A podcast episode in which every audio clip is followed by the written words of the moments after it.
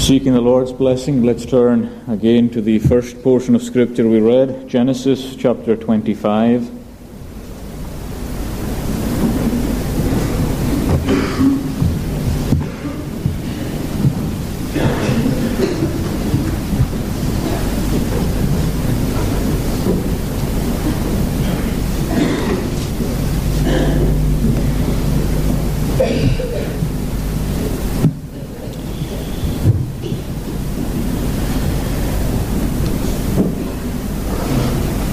And we'll the last verse of the chapter. Verse 34 Then Jacob gave Esau bread and pottage of lentils, and he did eat and drink, and rose up and went his way. Thus Esau despised his birthright. He ate, drank, rose up, and went his way. Thus Esau despised his birthright.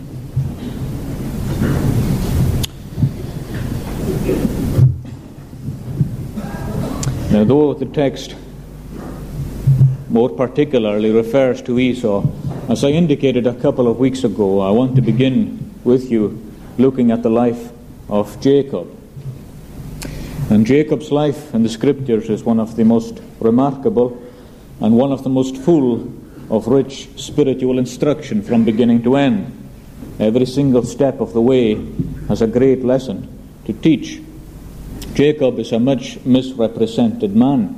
I have heard him called many things which I wouldn't repeat, but these are because people have not really understood the spiritual significance of what Jacob is doing at particular points.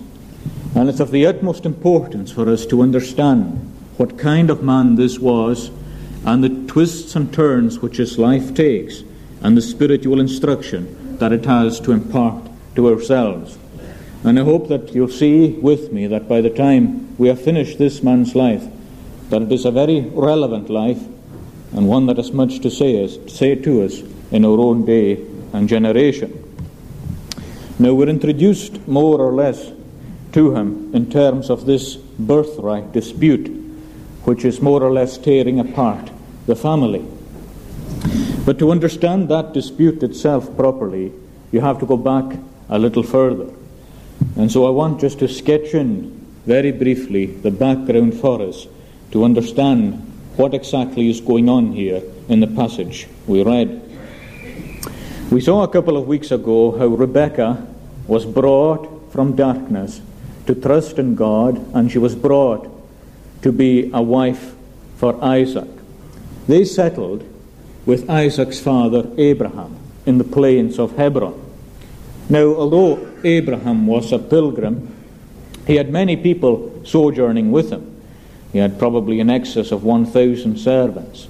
So you can remember the sheer number of tents that were sprawled across the plains of Hebron, where the man of God had his residence. His own tent would be pretty much in the center, and beside it would be that of Isaac and Rebekah. For 20 years, they had no children. God's promises always seem to make us cling to Him in faith. For 20 long years, there is no child. Isaac prayed, and Rebekah conceived.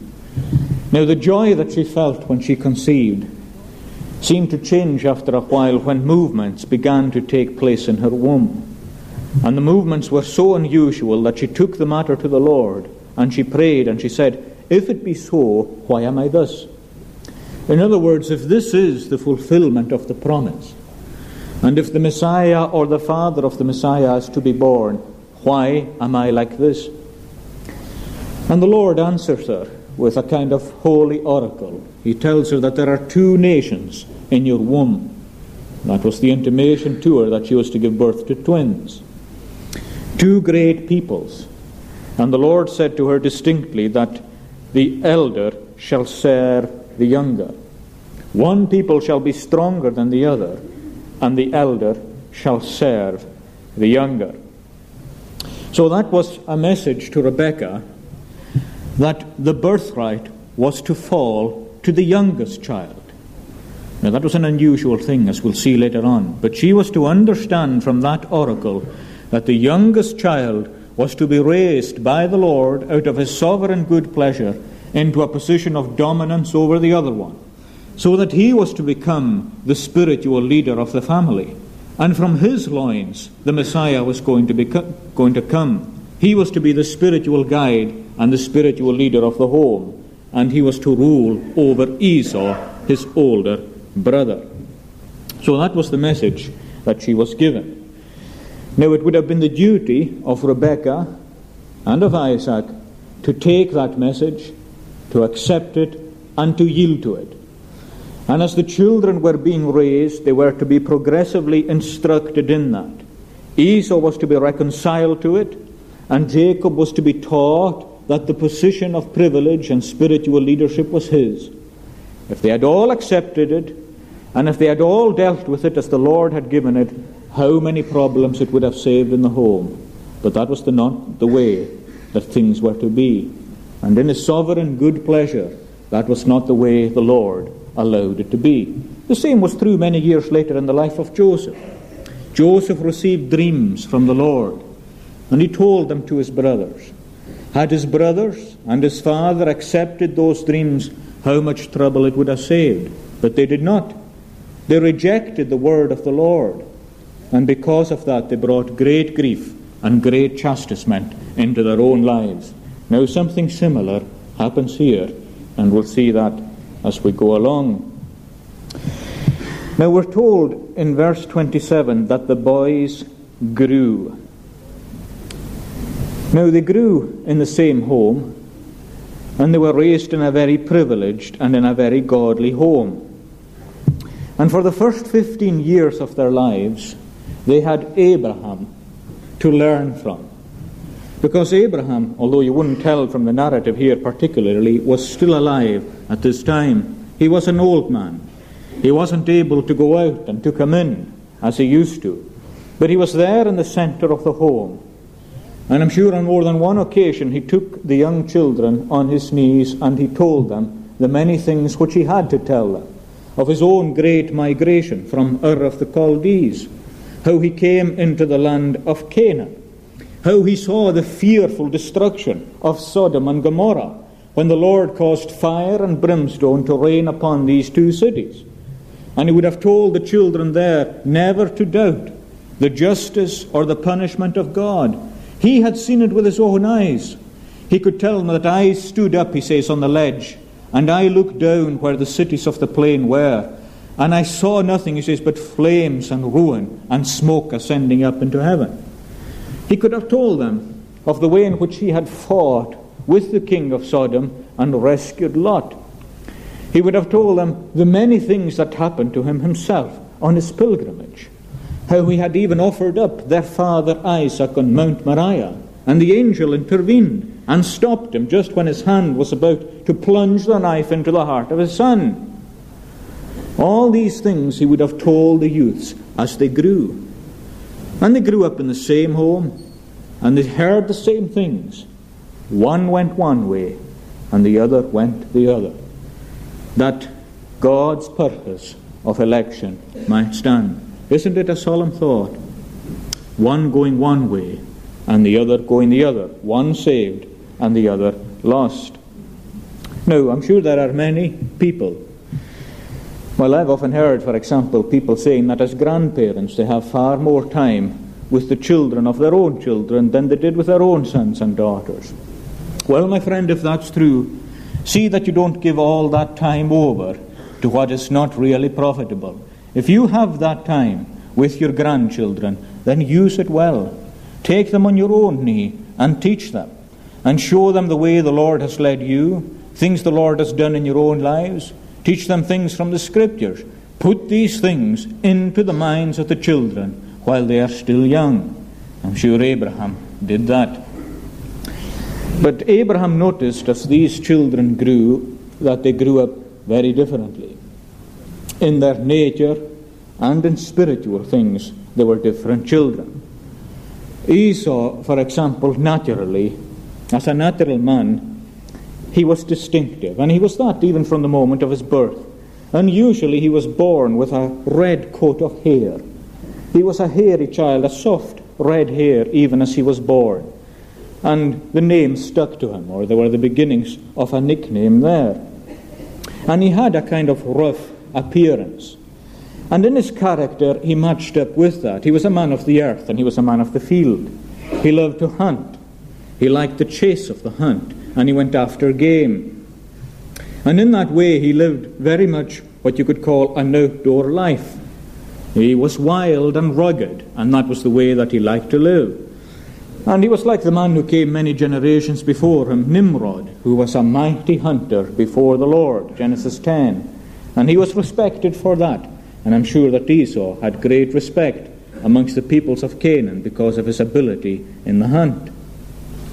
Jacob was a different man. We're told that he was a plain man dwelling in tents. Verse 27 Esau was a cunning hunter, that's a skillful hunter, a man of the field. Jacob was a plain man dwelling in tents. He had a quieter shepherd life. You could call that perhaps the basic distinction between an outdoor and an indoor type of person. Jacob was a more contemplative kind of man. He was a quieter man. He was given to meditation and to deep thought. And it appears that Jacob was loved by his mother, and Esau was loved particularly by his father. We'll come back to that in a moment. Spiritually, there was a difference as well, and I'm sure Abraham saw it before the children reached even 15 years of age. Spiritually, Esau was a man of the field or a man of the earth as well. He was the spiritual heir of people like Ishmael and Nimrod. Hebrews tells us that he was a fornicator and a profane person. Now, that describes his life in a nutshell. It tells us that he was a person who was more and more given to profanity. In other words, to treat the things of God lightly, to make light of His word, to make light of His promises, to make light of His name. He's the kind of person who would have used His name as an oath and thought nothing of it. He was a profane man. And along with that, he satisfied his lusts. He was a fornicator or an immoral person. He lived for the here and now he lived to gratify the fleshly appetites in whatever form they came. He didn't seem to stop at it or to ask questions. He didn't ask if he was going down the wrong road. None of that. He just went out this way, openly this way, and nothing was going to stop him. And how catastrophic that lifestyle was going to prove to be for himself. It was the long road downwards to hell itself, to death and to destruction. No one fuels the other. The more immoral, the more careless he is with his life, the more he lives to himself, the more profane he comes, becomes. The more he cheapens himself in the things of this world and abandons himself to his wine, his woman, and his song, the more lightly and the more flippantly he treats the things of God. And of course, the more lightly and the more flippantly he treats the things of God, the more immoral he becomes. You would never say he was godless you would say that his God was his belly, that he lived to please himself, and he lived less and less to please the Lord or to care about his word. Now you find instances of this, for example, in chapter 26 and verse 34. Esau was 40 years old when he took to wife Judith the daughter of Beeri the Hittite, and Bashemath, the daughter of Elon the Hittite, which were a grief of mind to Isaac and to Rebekah. Now, there you have the physical side of his nature. He went after perhaps the physical beauty of these Canaanite women. And he married two. And he married them together. He didn't care that they were heathen. He didn't care that he was marrying outside the covenant. He just went for what he wanted, and he got what he wanted. That is the profanity and the immorality of Esau coming to a head. You find his profanity coming to a head too in this matter of the birthright. It's the birthright controversy here that shows us what Esau really thinks of spiritual things. Now, I'm sure that for a long time, perhaps, he was able to hide his way of life, certainly from his father. And I'm quite sure as well that Jacob knew better than Rebekah, and certainly better than Isaac, what kind of man his own brother was. You remember the same thing again happened in Jacob's own family. Joseph was the same. Joseph used to be out there with his brothers, and he used to hear and to witness the kind of evil men which they were. And he used to take that home to his own father. And his own father never protected him in the way that he ought to because he was afraid of the rest of his sons. Now you find the same thing, interestingly enough, in his own father's family. Here you have Jacob, who is probably a daily witness of the kind of person that Esau is, living at close quarters with him. Esau manages somehow to veil it for some length of time from his parents, and it's a grief to Jacob. But gradually, Esau becomes a grief to his mother and to some extent to his father, because even his marriages were a grief of mind, we read, to Isaac and to Rebekah. Now, just bear with me at this point. I'm just sketching in a background that is very necessary for us to understand what is going to happen here in a moment. Now, Jacob, on the other hand, we're told in verse 27, was a plain man dwelling in tents. Now, this word plain, I've said that before, I'm not really sure why it's translated plain in this part. It means just, it means upright. It's a word that pertains really to his spirituality. Just as Esau was a man of the field, an outdoor man, and as Hebrews tells us, a profane man, Jacob was actually a plain or a righteous man dwelling in tents. Jacob had already learned from a young age to love the Lord, to look to him, to trust in him, to cleave to his promises, to value his word. Esau might be going one way, but Jacob was going the other way, and Jacob was determined to go that way. And however much he was laughed at, sneered, or persecuted by Esau, Jacob was going his own way, which was the way of the Lord, the way of truth, and the way of righteousness. Now, this is where it begins to get complex, because there was a problem in the family.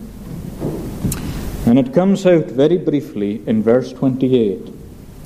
And Isaac loved Esau because he did eat of his venison, but Rebekah loved Jacob. Now that's very brief. But when you take that, and when you add to it the rest of the history as it unfolds, what you have is a sad picture indeed. It is a blatant case of family favoritism. The parents themselves are divided from a fairly early stage, one is drawn to Jacob and the other is drawn to Esau. No, Isaac, Isaac, what do you mean more than anyone? Because why do you love Esau? Is it because your firstborn is a spiritual man? Is it because he's showing great signs of being your heir and your successor? No. Why does he love him? because he brought him venison, because he did eat of his venison. Now, that is not just favoritism, it is favoritism of the worst sort. If Isaac had been looking at things in the way in which he ought, he would have recognized that the signs of spiritual life were being seen in Jacob, even from an early age. And his mind would have gone back to the oracle that Rebecca had told him. Now, I believe with all my heart, and perhaps we'll see in a few weeks' time why, but I believe that Rebecca told him before the twins were born of the way God had come to her in the night time, and told her that somehow mysteriously the elder was to serve the younger. Maybe Isaac laid hold of that, but as time passed, you know, he would have put it to the side or he would have forgotten about it. It's quite possible to do that. If certain other things come before you and blind you, it can take away from you something even that strong. I've no doubt about that at all. And as time passes, Isaac is drawn to Esau. He had a natural place for him in his heart. Now, my friends, I don't know why exactly it should be. It says here, because he did eat of his venison. Now, I wonder if that really stands for something a bit wider. Esau was a man who was popular without a doubt. He would lead many hunts, and he was distinguished, we're told, as a cunning hunter. He was popular, he was outdoor, he was out and out the man. He was what you would call a man's man. Now, interestingly, that was not what Isaac himself was. Isaac was himself much more outdoor or much more rugged in those kind of ways. And the fact that Esau was some kind of hero and that he brought him venison to eat made him distinguished and made him important in the eyes of his father. And Isaac allowed himself to be blinded by the fact that his oldest son was a man of the hunt, a man of the game, and a man of the chase. And what is the result? The result was that Esau was indulged. And his father, and I say it with caution, seemed not to come down on Esau as he ought to have come down on Esau. And Esau himself, as it were, seemed more and more emboldened just to go the way that he was going. Now, I've no doubt that Isaac must have seen certain indicators that other things were not right in Esau's life. But he's blinded by the heroic antics of his oldest son. And that seems to shield from his eyes the defects that are clearly there. Ah, my friend, can you not understand that? Can you not understand that? Can you perhaps follow it? Perhaps a part of you is seeing something but another part of you is blinding you to that very thing, especially when it's your own family. In fact, you can say that the same thing was true in Abraham. He just did not see the evil of Ishmael like his wife Sarah saw it. He didn't. Sarah saw it for the best part of 17 years. And when finally Sarah told him, Cast out the bondwoman Abraham still won't do it. And he still won't cast out Ishmael, his own son, until the Holy Ghost comes to him and says, Listen to the voice of your wife. What she says is from me. What she has seen, you ought to have seen. Cast out the bondwoman and her son. And just as Abraham was blinded, so Isaac was blinded about his own son. And in the process, you can't help but feel that Jacob is progressively alienated from Isaac. He's progressively alienated. He's growing up as a godly young man. And he feels that for some inexplicable reason, his father is almost always drawn to his older brother, who spends most of the time persecuting himself. No, I don't know, but that I may not be speaking to some young man or young woman who finds himself or herself in almost that exact situation. You might have a spiritual mother or father without a doubt, but perhaps they seem to be drawn or blinded in this kind of way. Well, these things happen, my friend. These things happen. They're a test to you. They're a test to you, and you make sure that you pass it by the strength and by the grace of the Lord. Time will bring other things to pass. So Jacob feels alienated. And what's the result of that? Well, Esau lost his soul. Esau lost his soul. Perhaps if things had been done a bit more firmly, and perhaps if the word of God had been enforced a bit more hardly in the home, it might not have turned out quite like that. But there's a division amongst the parents themselves and that brings a whole rift into the home. Now, my friends, how foolish parents can sometimes be. And I don't mean to be harsh in saying that, but how foolish parents can sometimes be.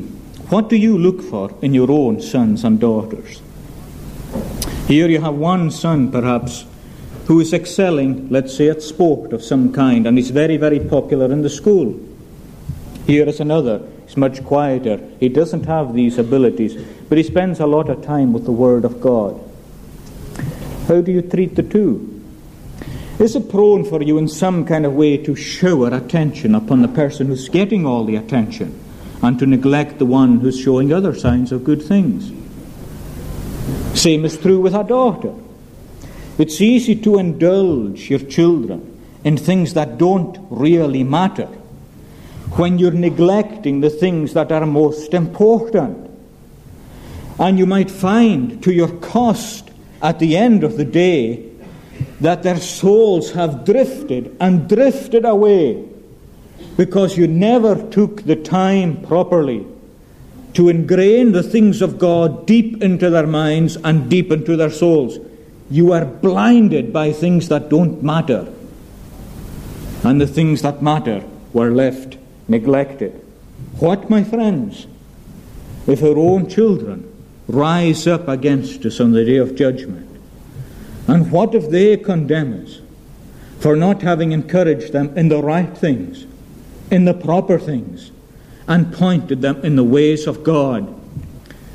You know, it's quite remarkable, but we live in a day and age when people give a lot of emphasis to how our children get on. How they get on. And by that, what we mean is how they get on in school, how they get on with a job. Are they popular with other children? Do they look all right? Do they have the right clothes? And what about their souls? How much time do you spend during the day teaching them the Bible? How much time do we spend with them with something like the Catechism? Or teaching them right from wrong? Is it any wonder after we've finished moulding the clay that it turns out a vessel may be far removed from the one we wanted? No, my friend. I am not always saying that when children turn out like that, it's the fault of parents. I'm not at all saying that. And far be that from me. But neither would I say that it never is. Neither would I say that. And may we all examine ourselves to see whether these things be so.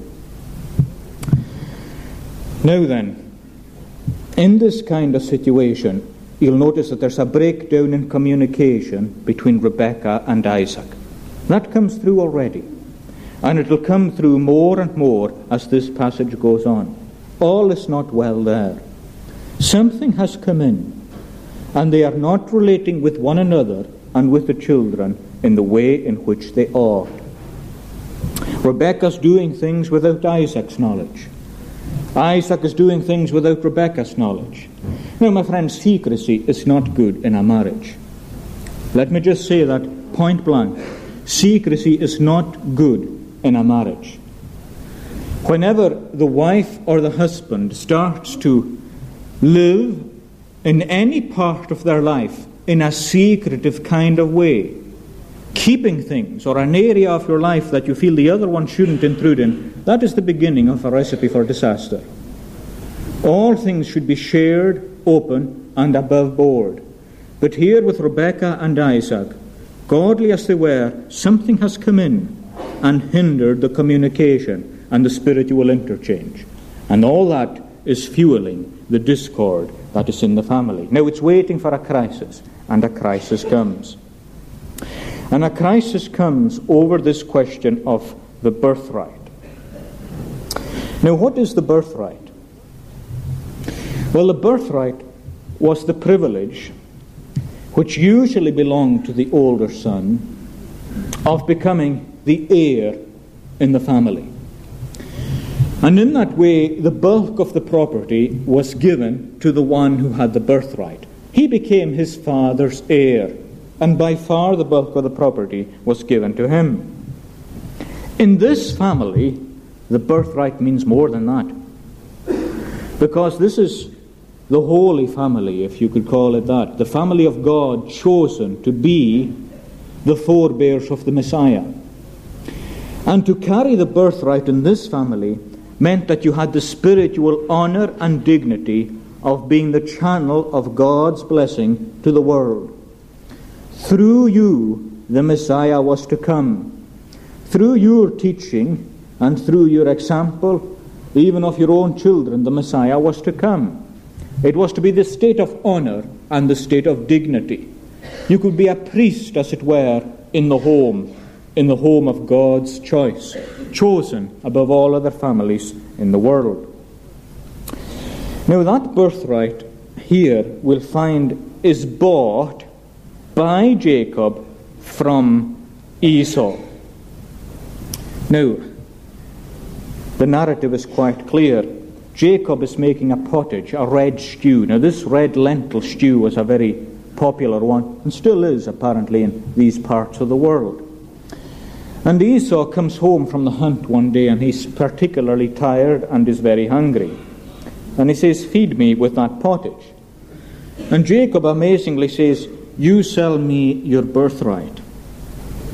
And Esau says, I am about to die. What profit is the birthright to me? But Jacob says, Swear it. Swear it to me that you'll give me the birthright.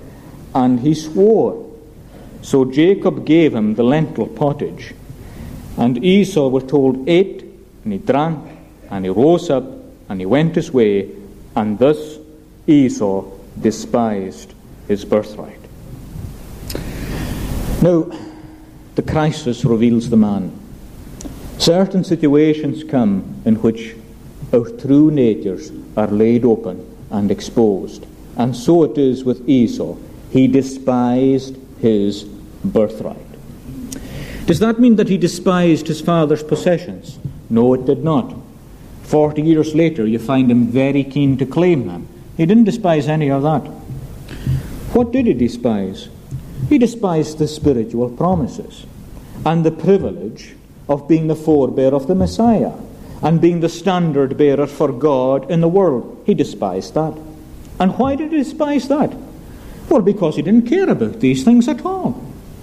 He didn't care about these things at all. He didn't believe them. For Esau, it was the here and the now that mattered.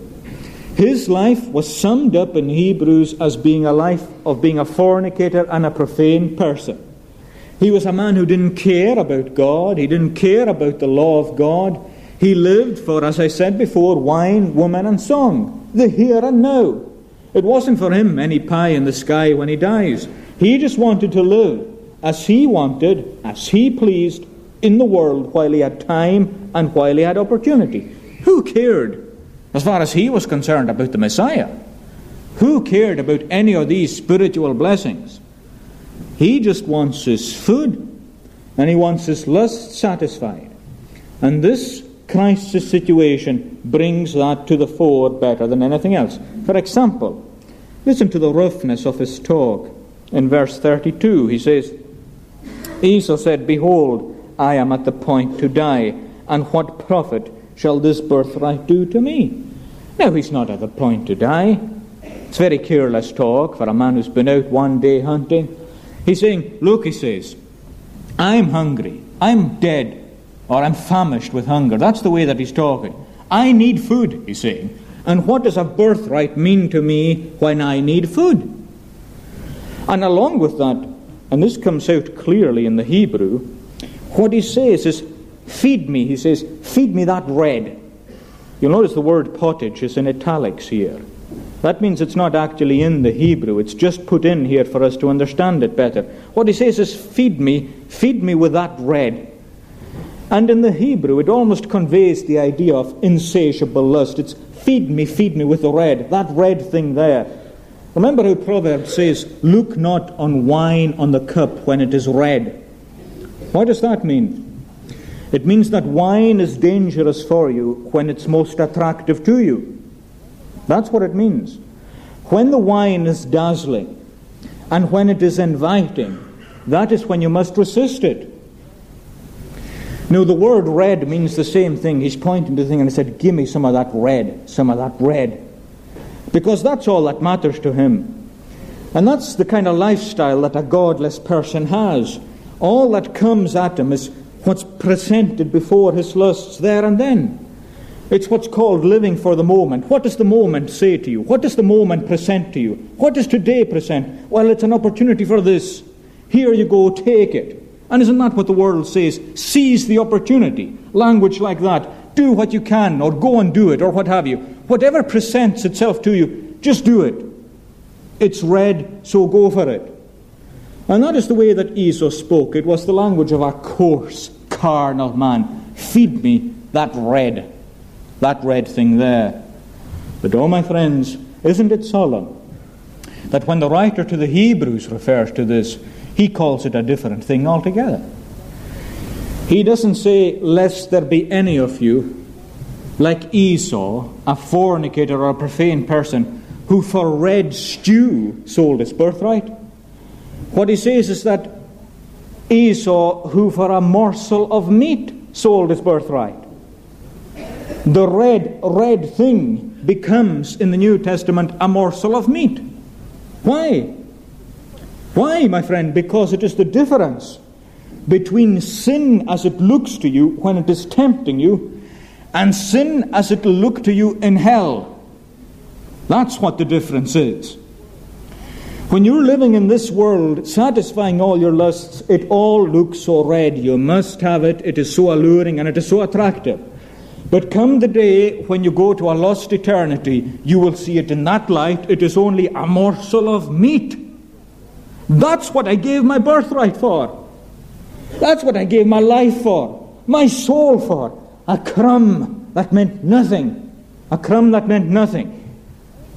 Now, you have your birthright. Every single one of you, you have your birthright.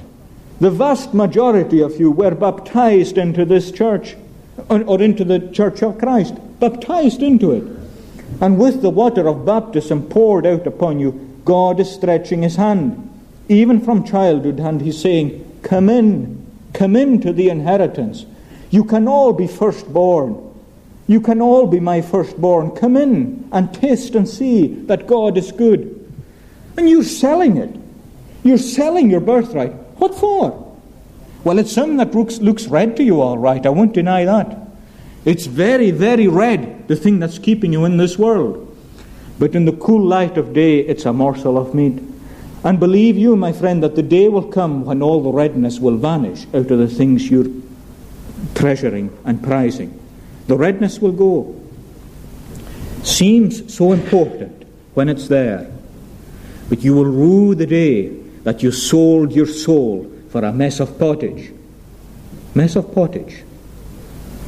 And that's the way Esau lived. And sad to say, that's the way that Esau died.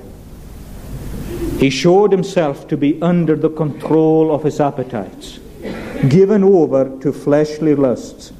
He lived like that, and he died like that. And it's a sad thing when you see people cut down, living in the midst of their fleshly lusts. What of Jacob? Well, Jacob erred. I've no doubt about that. And he was going to pay for it. He erred. And he erred because he took advantage of his brother's weakness. And no one should ever do that. No one should use the weakness of another as a kind of lever to get something for yourself, which is what Jacob did. But there are several things to understand. First of all, this the birthright was actually his. And it's very important to understand that. It was his. Now, again, I've no doubt that Jacob knew from his mother what the Lord had said. And that he was waiting all his life up till this point to receive some kind of intimation from Isaac that the birthright was going to be his, and there was no sign of that appearing. What's more, he wanted the birthright for spiritual reasons, and Esau didn't.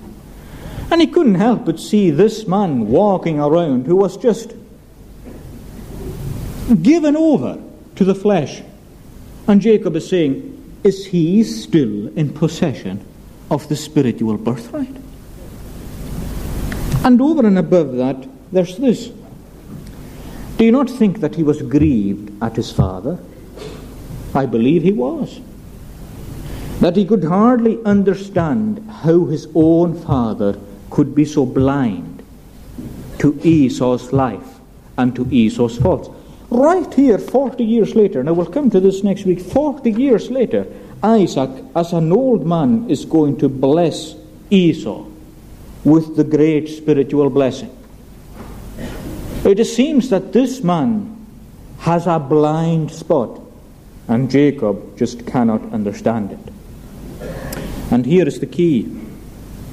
Along with all this, Jacob cannot understand how the Lord is not bringing his own purposes to pass. And I want to focus on that for a minute with you because it's of the utmost importance to understand it. Jacob knows what God's will is for his own life. But here he is, and he still doesn't see it happen. Now, it's all very well to say, well, he should have waited. Yes, he should have waited. But do you know what it's like to wait for something like this for year after year after year? I suppose in some respects it would try any man's faith. It tried Jacob's, and he was found wanting. Now, these tests of faith are an important thing. Look at Abraham and Sarah. For a long time they went childless. And then Sarah, notice it's Sarah who had the idea, it wasn't Abraham. Sarah says to take the maidservant Hagar and to have a child through her. And that child would be the child of promise. Now you notice the subtlety of the thing. They are at their wits' end, and what Sarah thinks is this well, it hasn't happened yet. Maybe the Lord meant it to actually happen in this way. Maybe I'm slow, as it were, on the uptake to understand that this perhaps is how, he how he's going to bring the thing to pass. But what does she do? It's a preparation of the flesh. And what's the result? It's a fleshly result. Ishmael is born of the flesh, and he is fleshly himself. Now, you find the same thing coming through in the Bible on many occasions. For example, David is chasing, Saul is chasing David. One night, David has an opportunity to cut down Saul. But David goes in and he takes the spear and he takes the jug. And the next morning, Saul looks up the hill and he says, David, with the spear and the jug in his hand. And David says, See, he says, I had the opportunity, he says, to kill you. But I did not. I have nothing against you. And Saul is overcome with a kind of repentance. But that was a test for David. And what was the test? Well, it's this Will you take things in your own hand, or will you leave them to the Lord? And nowhere, I think, does that come through more clearly than in the whole area of vengeance or in defending yourself.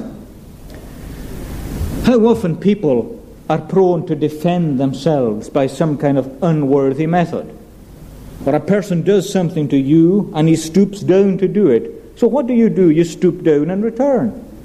Or here is an opportunity. Let's say someone has found out something about you and circulates it. And lo and behold, you discover something about this person. Now, what's that? Is it an opportunity for you? It is nothing of the sort. It is a temptation for you. That is what it is. Are you going to descend to the same thing? in order to be vindicated? Or will you say, Rest in the Lord, wait patiently for him, do not fret, for him who prospering in his way success in sin doth get? And that is the test of faith. Can you wait for God, or will you take matters into your own hand? Real, living, vital faith, exercised faith, leaves matters in the hand of God. And when that faith flickers or fails, there is a grasping of a thing into your own hand. What did Jacob do? He grasped it in his own hand. He had waited, as it were, long enough, and he said, Right, I know what God's will is, so I'll bring it to pass. As though the end justified the means. The end doesn't justify the means. It never does. Never does. If you are breaking the law of God to bring about something that you think is good or that you know is good, it does not justify what you are doing. Now, I've come across plenty individuals who think that the means, that the end justifies the means. It does not.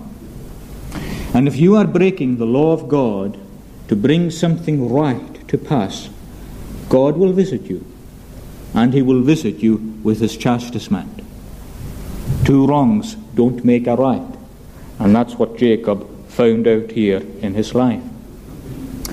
Now, if I'm not mistaken, that is actually the most dominant teaching in the life of Jacob as a whole. Because it's not only once you see it coming through, you see it coming through again and again. He just can't wait for the Lord's time. He puts his own paw in there. Remember when he was born? He was born with his hand on the heel of Esau.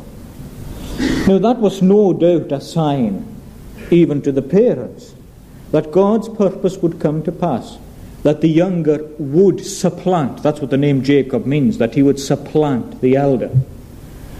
But perhaps it also indicated that maybe the way he was going to do it wasn't the best way. It's as though he's going for the weak spot and overthrowing. He's taking the heel of his brother and supplanting him. Esau comes out first, but Jacob's hand comes out before Esau's heel. And he's called the supplanter. All the time he's doing good, but he's doing it in an unhealthy way.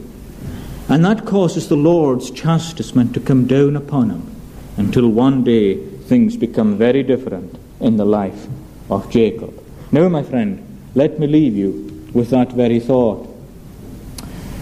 God will test your faith and mine in many different ways. And one of the most precious psalms that you can sing and that you can learn in your heart is this I waited for the Lord my God and patiently did bear. Why? Because at length to me he did incline my voice and cry to hear. It is a beautiful witness to always commit yourself into the hand of God as a loving and faithful Creator. He'll bring your righteousness to light. He'll bring all things to pass. And in His grace and in His providence, He will see to it that you are not put to shame.